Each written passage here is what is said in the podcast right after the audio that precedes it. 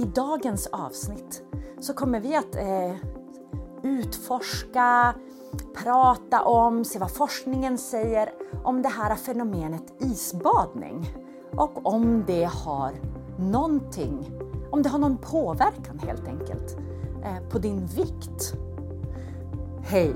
Camilla heter jag, en av grundarna till Viktdoktorn, eh, där vi hjälper människor som har överviktsproblematik att gå ner till sin bästa vikt och stanna där. Med mig som alltid har jag den fantastiska medgrundaren, eh, specialistläkare i allmänmedicin, du hör, doktorn i Viktdoktorn, Alette Brorstad. Hej vännen! Eh, är du redo att prata om huruvida du kan bli smal eller ej genom att isbada? Jag är jätteredo. Så länge du inte ber mig bada så är jag redo. är det för kallt för dig eller? det är för kallt för mig. Jag tänkte jag, jag börjar med att berätta varför vi överhuvudtaget gör det här avsnittet. Eh, och det är för att jag för några år sedan fick höra följande historia. Så jag, jag ber om ursäkt om jag inte har alla detaljerna rätt. Men det här är i alla fall varför jag har blivit så fascinerad av... Ja, det kommer strax. Det var nämligen så här. Utanför kusten på Island så är det väldigt, väldigt kallt vatten. Och det är också väldigt, väldigt strömt vatten. Det gör att islänningar i allmänhet aldrig badar i havet. Eh, det, det, ska tydligen finnas någon vik som man eh, kan bada i, men de tycker att det är alldeles för kallt. Och då vill jag bara lägga till, islänningar är så vana vid att det kommer hett vatten ur marken som man badar i, sådär 40 grader i varma bassänger. Eh, så att jag, jag förstår dem, det är ganska stor skillnad. I alla fall, utanför Islands kust, jag tror att det var sådär typ en kilometer ut eller så, det var betydande avstånd i alla fall, så slår blixten ner i en fiskebåt. Katastrof! Eh, sjömännen får helt enkelt eh, försöka ta sig in till land genom att simma. Återigen, det är alltså sjukt kallt i havet. Åh oh, fy! Och eh, alla dör utom en, faktiskt. Oerhört tragiskt. Eh, vad de gör med den här personen som överlever är att de börjar göra tester på honom. Och de inser att den förmodade anledningen till att han har överlevt detta fruktansvärda att eh, helt enkelt, eh, vad heter det, eh, skeppsvrak, eh, nej det här att hamna i vattnet och simma så länge, det är att mm. han har väldigt stor mängd brunt fett. Och, och för mm. mig blir det här lite så här, oh, vad är brunt fett? Varför är det, eh, att det ens finns olika typer av fett i huden eh, på det här sättet eh, gjorde att jag, nej men jag har inte riktigt kunnat släppa det här. Eh, så Alette, eh, kan du inte börja med att förklara vad är brunt fett och vad har det med kyla att göra? Mm. Alla människor vet ju att det finns vitt fett, det som lagrar fettet och det är fett som vi ofta vill bli av med. Och en del vet också att det finns brunt fett och att brunt fett alstrar värme, alltså man bränner eh, fett i bruna fettceller för att bli varm. Om du tänker dig en bebis, eh, den kommer till världen med ganska mycket brunt fett. Och vet du varför bebisar har mycket brunt fett? Nej, jag hade ingen aning om att de ens hade det från början. Så här enkelt är det att bebisar har inte så mycket muskelmassa. De har ju legat pall i sin livmoder i nio månader och de har naturligtvis muskler men det är inte så att de här musklerna är direkt användbara. Först när bebisen alltså, är Förlåt unge... mig men alltså det där måste jag direkt eh, eh, kontra eh, vad man nu kallar det för. Därför att bebisar kan sparka väldigt hårt i magen så, där så att man vaknar mitt i natten och skriker av smärta. Ja, ja, naturligtvis. Men det är ju inte så att, att den går ett maratonlopp, även om det kanske känns så när bebisen väl håller igång. Nej, Men sant. tanken är den att en nyfödd liten bebis har inte tillräckligt mycket muskelmassa för att kunna skaka sig varm. Om du fryser Camilla, då eh, kanske du skakar av, av kyla. Ja, I och för sig, du är från Skellefteå så det är väl tveksamt. Men, eh, tveksamt plus att jag tror att jag själv har väldigt mycket brunt fett. Eh, för ja, jag är alltid varm. Mm. Du är alltid varm. Ja, mm. hos dig. Och du är dessutom eh, eh, smal skulle jag säga också. Du har inget viktproblem. Men Nej. nu tappar jag tråden. Bebisar de kan inte skaka sig varma när de är nyfödda. Och då tär de sitt bruna fett för att hålla värmen. Det är väldigt, väldigt bra. Särskilt med tanke på att om mamman inte kommer igång med amningen direkt så har bebisen ganska bra lager att ta utav. Mm. Smart! Alltså naturen är så ja. smart. Och man trodde faktiskt eh, för inte så många år sedan att den här fettvävnaden försvann eftersom att barnet växte upp och att vuxna i princip inte hade någon brun fettvävnad. Men det har man kunnat visa att vi vuxna faktiskt har. Man kan skicka en person i en PET-kamera och scanna genom kroppen och se var det bruna fettet ligger och hur mycket som ungefär finns. Mm. Och jag, jag, kan tänka mig att eh, som allting annat så här det här varierar med avseende på eh, gener och på miljö. Eh, det vill säga dels vad man kommer med och dels vad man gör. Eller hur? Precis. Och när du berättade för mig om islänningarna där en överlevde en otrolig hypotermi eh, då blev jag såklart nyfiken och ville lära mig mer så jag hittade faktiskt en studie på finska isbadare. Och... Alltså varför är jag inte förvånad? Men du, hoppa inte dit än utan börja förklara för mig vad händer med kroppen när vi isbadar? För att mina flöden, är, alltså sociala medieflöden, är fulla av människor som bara badar och badar och badar och badar hela året runt. Ja, det är fascinerande, visst är det. Och Orsaken till att de gör det här det är ungefär samma sak som att man kan bli beroende av träning. Man får endorfiner av att bada kallt. Mm. Men naturligtvis, det är ju inte så att endorfinerna kommer det första som händer bara du sticker ner tån i ett eh, femgradigt vatten. Utan om du plurrar i eh, isbadet så kommer du att få dina blodkärl som drar ihop sig. Ehm, hjärnan sätter igång eh, system som släpper ut endorfiner för att mindre, minska smärtan. Och du får också en frisättning av noradrenalin som gör att blodtrycket ökar och att Eh, pulsen ökar och eh, du får ehm, ehm, ett kortisonpåslag som också frigör dina bundna kolhydrater för att skapa mat till musklerna för att antingen fly eller illa fäktas.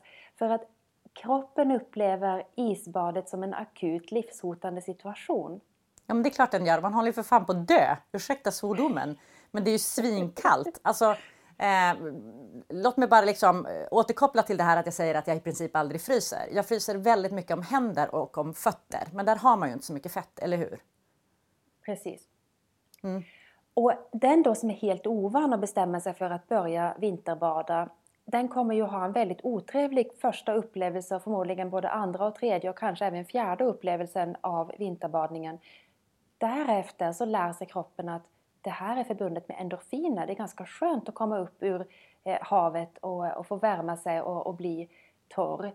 Och det som då händer när man kliver ner i isvaken det är att man får en kamp eller flyktreaktion och de flesta alldeles förstagångsbadare de klättrar upp igen på en gång och vill ut därifrån och bara in i värmen. Men om du då klarar att stanna kvar i isvaken i kanske 20 sekunder så börjar effekten av endorfinerna att ta över. Det vill säga kroppen bedövas lite grann av den här endorfinkicken som du får. Men alltså när jag... Eh, jag, jag har försökt, eh, eller så här. Jag har badat i isbad, alltså ett badkar fyllt med is bara för att testa det. Mm. Men då hade jag mm. också en pool på 46 grader bredvid. Eh, så att det var lite så här, jag visste att det skulle lösa sig. Så. Eh, däremot när jag var i Kapstaden på träningsläger, eh, beachvolleyboll, trots min höga höjd över havet. Eh, så eh, man blir väldigt sandig på kroppen. Eh, och då tänkte vi så här, ja, men vi springer ut i havet och, och sköljer av oss innan vi ska gå tillbaka till där vi bodde och så vidare. Helt omöjligt! Alltså jag stoppade fötterna i det där vattnet som på ena sidan eh, kap, eh, kapet, alltså vad heter det? Kaphorn. Mm. Ja, nu blir jag så här perplex. Men Eh, på ena sidan är det alltså ishav, svinkallt. Mm. Och på andra sidan är det typ 25 grader varmt. Där låg jag och badade med pingviner, men det är en helt annan historia. Men jag fick panik. Alltså jag, fick så här, jag kunde inte andas. Hela min kropp mm. skrek, vad håller du på med? Upp på stranden mm. igen, nu dör du! Och då menar du att jag mm. ska hålla 20 sekunder eller mer? Ja, alltså för mig låter det helt otänkbart. Jag är en badkruka. Jag badar inte om det är för kallt helt enkelt. Men, men om du hade stått ut i 20 sekunder då hade du fått den där sköna känslan för då hade dina endorfiner varit så höga att du hade känt ja, ah, det här är inte så illa. Mm. Så finns det några fler fördelar sådär med att hålla på och isbada än endorfinkickar? Ja, när kroppen utsöndrar noradrenalin och man har gjort studier som visar att isbadare har ungefär fyra gånger så hög noradrenalinnivå eh, i samband med badningen än i vanliga fall. Och då triggas det bruna fettet att alstra värme. Alltså de bruna fettcellerna som är fyllda med fett, det fettet förbränns för att skapa värme. Och då är det också så himla fiffigt att om kroppen ofta får den här noradrenalinkicken så triggas det stamcellerna i kroppen att eh, eh, utvecklas till, ifrån stamcell som kan bli vilken cell som helst, till att bli en brun fettcell. Så du kan alltså genom att isbada regelbundet få kroppen att bilda fler bruna fettceller. Så att egentligen min frågeställning, kan du isbada dig smal? Det, det ligger någonting i det? Det ligger någonting i det faktiskt. Och det är inte bara det att det har en positiv effekt på vikten, det har också en positiv effekt på eh, vilopulsen som är lägre hos personer som isbadar jämfört med helt jämförbara personer som inte isbadar men har samma träningsnivå och aktivitetsnivå i övrigt. De har också lägre blodtryck. Eh, de har också ett bättre immunförsvar. Dels genom att kroppen aktiverar antioxidantsystem men också genom att kroppen skapar fler vita blodkroppar. Plus att man får en bättre insulinkänslighet, alltså man har en lägre risk att utveckla diabetes och, och gå med höga, höga blodsocker. Mm. Så egentligen så borde vi nu då uppmana, fast jag vet att det inte är så, men eh, det låter ju som att det här är en otroligt positiv sak för egentligen alla att börja göra. Mm, det låter ganska lockande, eller hur? Om inte det vore för det där kalla vattnet.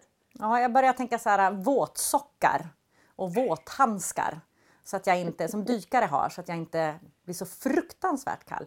Men det, det eh, isbad är väl inte för alla, eller hur? Nej, nej det är absolut inte för alla. Och jag skulle säga att den som har problem med hjärta eller högt blodtryck eller någon kärlsjukdom, den ska inte bada iskallt. Och här finns det säkert läkare som har en helt annan åsikt än vad jag har. Men låt mig förklara lite grann kring det hela. Eh, man har gjort en väldigt spännande svensk-kinesisk studie på möss. Och då tänker du Camilla, ja men möss är inte människor. Och låt mig ändå Nej men är det inte så att möss har ganska eh, Alltså vi ligger genmässigt ganska nära så att forskning på möss är relevant. Eh, forskning på möss är helt klart relevant och det som man brukar göra efter studier på möss är ju att man föreslår eh, gå vidare med, med studier på människor. För att även om djurmodeller kan vara otroligt bra så kan det också finnas eh, en bias, alltså en felkälla för att den är gjord på djurmodeller. Men nu hamnar vi i träsket. De här mössen, de hade två grupper av möss. Den ena gruppen, de levde sitt liv i, i kalla utrymmen. Det var nästan kylskåpskallt. Och vad kan vi ha då? Kanske fem grader? Ja, upp till åtta va? Ja, kanske fem till åtta. Och den andra gruppen, de levde i normal rumstemperatur. Sen när man då avlivade mössen och tittade på deras kärl, då såg man att mössen som hade bott kallt, de hade mycket högre andel av eh, åderförkalkning jämfört med de mössen som hade bott varmt. Och de har en hypotes, de här forskarna på Karolinska, Linköping och i Kina, att det finns en koppling till att brun fettvävnad kan trigga bildningen av mer LDL, alltså det dåliga kolesterolet. Så att om man skulle vilja börja isbada eller är en sån som isbadar väldigt mycket så måste man kompensera det genom att eh, helt enkelt dra ner på eh, det dåliga kolesterolet i sin eh, mat? Um, ja, alltså, det finns sätt genom kosten att, att minska mängden eh, negativt kolesterol, LDL. Och ett, ett sådant eh, exempel är exempelvis att äta mera havre, äta mycket frukt och grönsaker och sånt. Det minskar det här negativa kolesterolet. Men det som är intressant med isbadare i allmänhet, det är att de är ofta intresserade av sin hälsa. De tränar, de äter nyttigt och de eh, badar i kallt. Och då har de ju också en lägre risk för att få hjärt-kärlsjukdom. Så jag tror egentligen att är man en frisk person som gillar att isbada och ta hand om sig i övrigt, då är det ingen fara med den här kanske något ökade LDL-nivåerna. Men som sagt, det här var studier på möss, inte på människor. Nej. Men om, om Men man, man då... vet- Ja. Mm. Jo, man vet också det att eh, antalet hjärtinfarkter stiger på vintern. Och där är de här eh, forskarna inne på att kan det finnas en koppling till aktivering av brun fettvävnad och till en ökad kärl, eh, åderförkalkning på, på vintrarna. Och där måste jag säga att jag är inte internmedicinare och inte hjärtforskare så att jag ska inte säga riktigt vad det kan kopplas till. Men jag tycker det är i alla fall intressant. Och baserat på detta säger jag att isbada inte om du har hjärt-kärlsjukdom eller högt blodtryck. Men om man nu vill få den här äh, kyleffekten, det vill säga att man vill skapa nya eh, bruna fettceller, eh, så. Och inte vill isbada alltså. Vad kan man göra då? Ska man gå omkring med så här isvästar eller frusna ärtpåsar på kroppen? Eller vad handlar det om? Kan Ja, man mig överhuvudtaget skapa det på något annat sätt? Ja, det kan man faktiskt. Och eh, en sommar när det var så varmt så gick jag faktiskt omkring i mina scrubs med eh, kylklimper i alla fickor. Jag såg lite rolig ut men det var väldigt skönt. Um, kylvästar kan man använda. Jag tycker det låter väldigt obekvämt men det finns faktiskt ett himla bekvämt sätt att öka mängden bruna fettceller. Um, Camilla, tycker du om att sova i kalla utrymmen? Ja, det gör jag faktiskt. Du menar att det hänger ihop? Ja. En amerikansk studie visade nämligen att en grupp män som ombads sänka värmen i sovrummet till bara 18 grader, de bildade en avsevärd mängd bruna fettceller bara på en månad jämfört med de män som hade sovit i 24 graders värme. Och det här, det här är ju jättespännande för man vet ju i, när det gäller sömnforskning att eh, det är mycket bättre för oss att sova svalt. Därför att Ja. för att överhuvudtaget somna så behöver kroppen sjunka i temperatur. Det är det som händer. Och då får hjärnan signalen att nu är det dags att sova. Eh, Ja. Så att kombinationen, alltså nu, nu börjar det spinna i huvudet på mig här. Eh, vi får ta det i en annan podd. Men kombinationen av att sänka temperaturen i sovrummet för att sova bättre är alltså också fördelaktig för att öka antalet bruna fettceller som kan hålla oss varma när vi fryser. Precis. Det här låter ju helt fantastiskt. Ja, visst Eh, är det häftigt? Ja, det är, det är sjukt häftigt. Eh, hur, hur mycket, alltså vad, vad handlar det om? Är det varannan fettcell som är brun eller kan man få en majoritet bruna eller hur ser det ut? Nej, om du, om du har kommit förbi dina sex månader som bebis så är det inte så jättemycket brun fettvävnad man har. Vissa personer har nästan ingen brun fettvävnad, andra har ganska mycket. Och det leder mig osökt över till den finska studien igen som jag började prata om lite tidigare. Ja.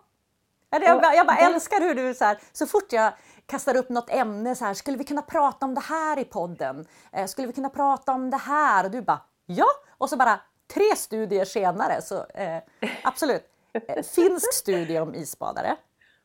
Arbetsskada kan jag väl säga. Jo, Mhm. i, i Finland det är ju ett, ett land av tuffingar. De både badar bastu och de isbadar och de rullar sig i snön och de är fantastiska på att härda ut och utsätta sig för tuffa saker. Och den här studien av isbadare i Finland där de skickade försökspersonerna i PET-kamera som är en slags, eh, eh, man får en slags scanning av kroppen, lite mer avancerat än en magnetröntgen. Där kunde man också mäta ungefär hur många gram brun fettvävnad eh, personerna hade. Den som hade mest, han hade 70 gram brun fettvävnad. Och, och vad, vad betyder det för någon som aldrig har hört om det här innan? Det vill säga jag. Eh, precis. Det låter ju ganska litet, eller hur? Ja, det gör det faktiskt. Det är inte ens en Ja. chokladkaka. Nej, det är inte ens en chokladkaka och killen kanske vägde 70 eller 80 eller 90 kilo så det är försvinnande liten mängd egentligen. Men den här portionen brun fettvävnad, ungefär 70 gram, Den hade forskarna kalkylerat med skulle kunna förbränna ungefär 2-3 kilo kroppsfett per år.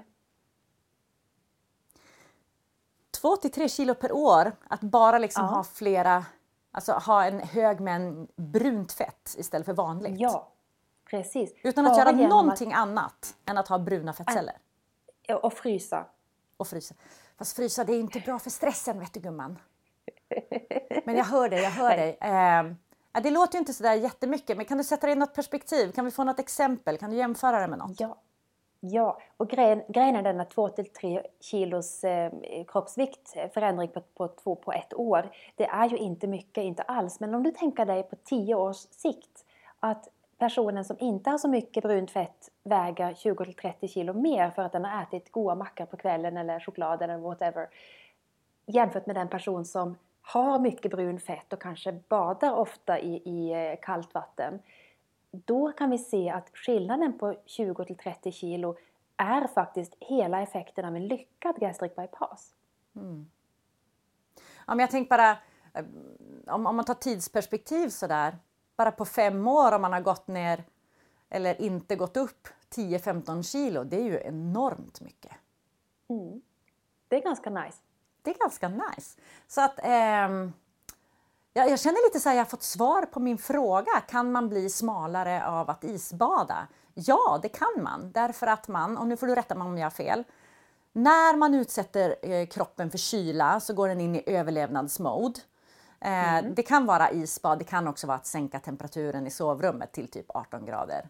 Men ehm, då, för vi får den här utsöndringen av noradrenalinet eh, som i sin tur ser till att det blir fler bruna fettceller. Som i sin Ja. tur bränner fettet för att alstra värme. Och därför Ja. så eh, tappar man faktiskt i fett. Precis. Och tänk så trevligt Camilla om man kunde sänka elräkningen hemma och unna sig att äta Snickers istället för att betala de där Snickerspengarna till elverket. Ja, alltså just nu är det faktiskt en, en, en ganska relevant eh, inställning för elen är så sjukt dyr. Men eh, all right. Eh, stort tack Alette för att du eh, redde ut den här frågan åt mig. Och stort tack till dig som har tittat eller lyssnat. Oavsett kanal så kommer vi tillbaka redan nästa vecka eh, med någon annan sån där förhoppningsvis även för dig intressant vinkel på övervikt och vad vi kan göra för att må mycket bättre och leva ett hälsosammare liv framöver. Om det är så att du tyckte att det här avsnittet var särskilt relevant, intressant, spännande eller lite kul eller bara sådär att du känner att det är någon annan i din närhet som kanske borde titta eller lyssna på det är vi supertacksamma om du delar med dig antingen via länk eller att du eh, delar våra poster på just nu bara Facebook, Viktdoktorn. Men där ger vi också tips och råd varje dag på hur du kan göra väldigt enkla förändringar eh, och eh, helt enkelt gå ner i vikt eller aldrig gå upp. Eller hur Anette? Mm.